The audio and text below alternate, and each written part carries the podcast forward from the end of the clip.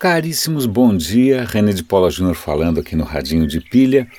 Eu tenho três notícias para comentar, é, mas antes eu queria é, fazer um comentário que não, não é diretamente ligado ao é Radinho de Pilha, mas é ligado sim ao fato de eu estar falando e você estar ouvindo. A questão que é que eu, que eu comecei, é, acho que semana passada, um experimento que foi de começar a transformar alguns materiais que eu tinha publicado escrito, né, como e-book, como seja lá, como, como artigo, e transformar isso em audiolivros. Eu publiquei aqui no SoundCloud mesmo, na verdade até criei uma, uma playlist que acho que chama Na Ponta da Língua. Eu publiquei, gravei Machado de Assis, gravei dois audiolivros meus, um deles inédito. Ontem eu gravei um audiolivro meu absolutamente autoral, que acho que não vai interessar a ninguém. Mas o que eu vou fazer a partir de hoje é começar a gravar alguns dos meus artigos que têm feito mais sucesso ever, que são os artigos que tenho publicado no LinkedIn. O LinkedIn tem se mostrado uma plataforma bastante surpreendente, bastante eficiente para publicar os artigos. Acho que eu nunca tive tantas visualizações. Eu tenho artigos ali com milhares de leituras, o que é uma coisa de louco. Então eu vou começar, é, eu vou avisar, vocês que tem, assinam a newsletter vão, vão ser avisados em primeira mão, mas eu vou começar, toda vez que eu publicar um artigo no LinkedIn, eu vou publicar em áudio também. É, na verdade, acho que a partir hoje eu vou pegar os artigos que já estão publicados e vou gravá-los. Vamos ver, espero que faça sentido. No Estadão tem um colunista que eu gosto bastante chamado Fernando Reinach. Eu já dei destaque aqui para algumas coisas dele. O Reinach, ele é biólogo por formação. Curiosamente, ele é um cara muito ligado na área de, na, na, nas startups, né, em, em inovação. E ele tem uma coluna no Estadão que eu realmente tiro o chapéu, não só porque o cara escreve muito bem, mas porque pelo papel que ele cumpre. Ele fica antenado nas novidades científicas mais interessantes e traduz isso para o público leigo, para o público do jornal, de uma maneira magistral. Né? E uma notícia que ele compartilhou, que ele publicou essa semana, acho que foi ontem, ou anteontem, eu esqueci de comentar com vocês, é o seguinte: 20 milhões de pessoas por ano morrem por doenças que são causadas por parasitas. É a leishmaniose, é a doença do sono, é a doença de Chagas, tá? Aquelas chatices que a gente aprende no primário, no ginásio, sei lá o quê, para o vestibular. E se você mora num grande centro urbano, você não precisa esquentar muito a cabeça com isso, mas isso mata um monte de gente. E havia um problema, não eram fáceis de tratar essas doenças. Por quê? Quando você toma, sei lá, um antibiótico para matar uma bactéria, Está sossegado porque uma bactéria é muito diferente de uma célula humana. Então não é difícil você criar um medicamento que ataca a bactéria, mas a célula humana, as células humanas né, são muito diferentes, não tem problema, até que é fácil. Se você pegar o outro extremo, que é câncer, um dos problemas do câncer é que as células cancerígenas, elas são é, cancerosas, na verdade, desculpa. As células cancerosas, elas são virtualmente idênticas às células humanas. Então, toda vez que você vai tentar matar uma célula cancerosa, você acaba, por tabela, fazendo um super estrago nas células saudáveis. É por isso que quem faz quimioterapia passa um perrengue danado. Tá? Então, o que acontece? Cientistas. Ah, é, eu não acabei o raciocínio.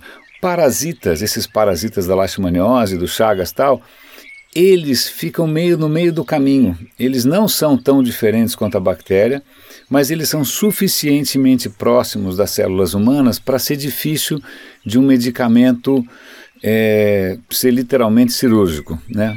É, ele realmente acaba faz, causando desconforto, acaba sendo tóxico para os seres humanos.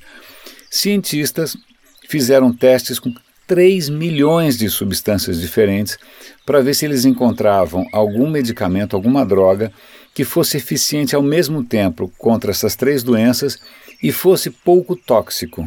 É, eles têm um critério para isso que chama seletividade.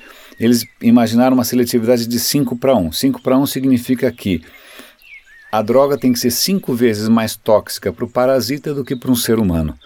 Bárbaro.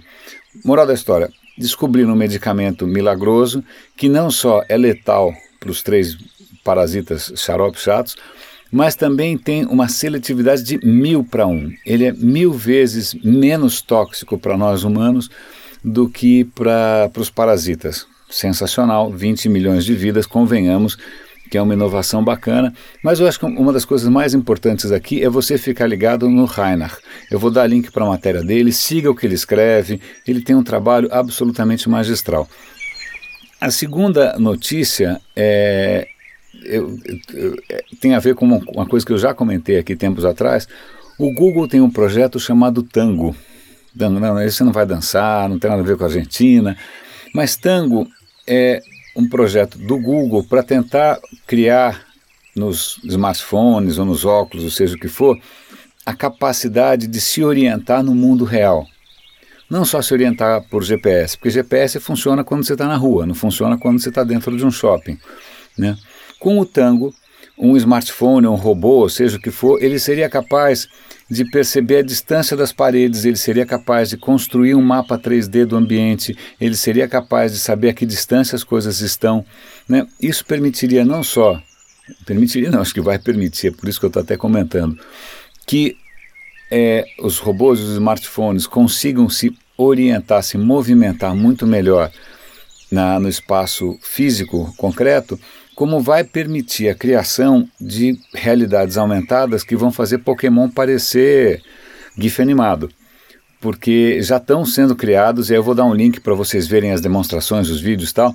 Já estão sendo criados aplicativos, sobretudo aplicativos educativos, em que você está andando e, aí você vê um dinossauro, você gira em torno do dinossauro, o dinossauro está dentro da sua sala. Ok, não é o exemplo mais tranquilizante do mundo mas ele vai permitir que você faça realidades aumentadas muito, mas muito mais ricas do que você consegue hoje com um Pokémonzinho Go. Tá? E não é só o Google que está fazendo isso. Se você pegar o que a Microsoft está tentando fazer com HoloLens, é mais ou menos parecido, mas acho que o Google tem essa diferença que é de tentar criar um sistema que permita que os robôs e consigam se orientar no mundo concreto. A terceira questão, na verdade, diz mais respeito a quem trabalha com interfaces, porque é um artigo que é um artigo meio teórico, meio conceitual, dizendo o seguinte: ok, a hora que a inteligência artificial for realmente inteligente, como é que a gente desenha as interfaces? Porque a ideia é a seguinte: a hora que eu chego num, num caixa automático para seja lá o que for, sacar dinheiro, é, se eu falar com o caixa automático, eu não vou precisar desenhar um front-end, não vou precisar desenhar uma arquitetura da informação, eu não vou precisar desenhar nada que eu tenha que interagir é, passo a passo. Né? Em princípio, se a inteligência artificial for suficientemente inteligente, algumas coisas ela já vai fazer antes mesmo de eu precisar tomar qualquer medida. Por exemplo, aquela coisa clássica, né? você está dirigindo e você quer avisar alguém que você está atrasado. Né? Você tem uma reunião, né, é, em princípio você teria que ou tentar falar com o celular e né, rezar para Siri, Cortana te entender, ou você vai ter que desviar sua atenção e digitar, etc e tal. Agora imagina se o celular fosse realmente inteligente, ele percebe que você está atrasado, ele sabe onde você está, ele sabe com quem você vai encontrar e ele pergunta, olha, posso disparar um alerta para o fulano avisando que você está atrasado? Aí você fala, ah, pode. Qual é a, a, a, a o desdobramento disso, é que será que a inteligência artificial, na medida que ela evolui, ela começa a eliminar a, não só a necessidade, mas também o emprego de quem trabalha com interfaces, de quem ainda está acostumado a trabalhar com interfaces gráficas, arquitetura da informação, fluxos, etc. e tal. Pior do que isso, isso eu até vou ver se eu, se eu escrevo um artigo a respeito. Será que a hora que a inteligência artificial for tão bacana assim, você vai precisar da web? Se eu pergunto agora para o Google algumas coisas, ele me dá uma lista de links. Algumas outras coisas, ele consolida essa informação e me traz pronta. Eu nem sei de onde veio a informação. Se eu perguntar a densidade do tungstênio, se eu perguntar a população não sei da onde, ele já puxa informação e me traz pronta. Eu não preciso acessar a fonte original. Né? Isso é meio perturbador, porque imagina né, um cenário onde você fala assim, olha, encontra para mim o, o, o, eu quero comprar uma televisão assim assado, compra para mim a que você achar mais barata. Cara, foi. Né? Você nem sabe de onde que veio, para onde foi, ninguém navegou. Né? Então isso é só uma reflexão, eu vou ver se eu transformo isso num artigo. Meus caros, é isso. É, hoje eu devo publicar esses artigos do LinkedIn gravados, eu vou avisar aqui pela newsletter. Espero que faça algum sentido. Para mim é muito gostoso fazer, espero que seja bom para vocês também. Grande abraço.